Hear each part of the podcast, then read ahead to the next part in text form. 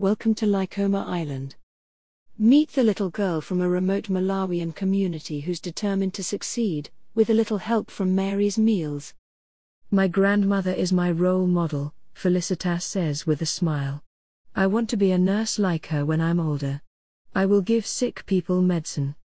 The small but determined little nine year old lives with her gran, mum, three brothers, and three cousins in a small, mud brick house on the remote, rocky island of Likoma, an eight hour journey from mainland Malawi by boat. Life on Likoma can be hard. Electricity is limited, there are no paved roads, and dry, sandy soils make farming almost impossible. The community depends on fishing for survival, and most of the food they eat has to be imported from the mainland. Felicitas' mum, Charity, works long hours to support her large family, but there are many mouths to feed and they often eat just once a day at home. In Malawi's poorest and most hard to reach communities, Mary's Meals offers a lifeline for families who might otherwise struggle to make ends meet. Sacks of food are transported to Likoma by boat, then carried to school kitchens across the island by some of the volunteers who cook and serve meals for hundreds of children every school day. Felicitas and her mum, Charity.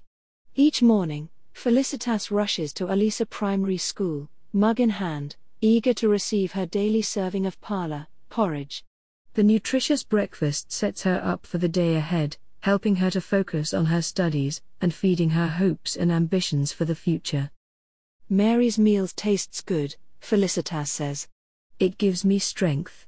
When I eat it, I don't feel weak in class. Charity dropped out of school, but she hopes things will be different for her daughter. She wants Felicitas to complete her education and pursue her dream of a career in nursing, and she is delighted with the difference daily meals are making. Now that Felicitas is eating phala at school, she is gaining weight, Charity says. She is more energetic, and she's healthier too. Thank you for giving Felicitas and her classmates the opportunity to shine. Brought to you by Audio Harvest.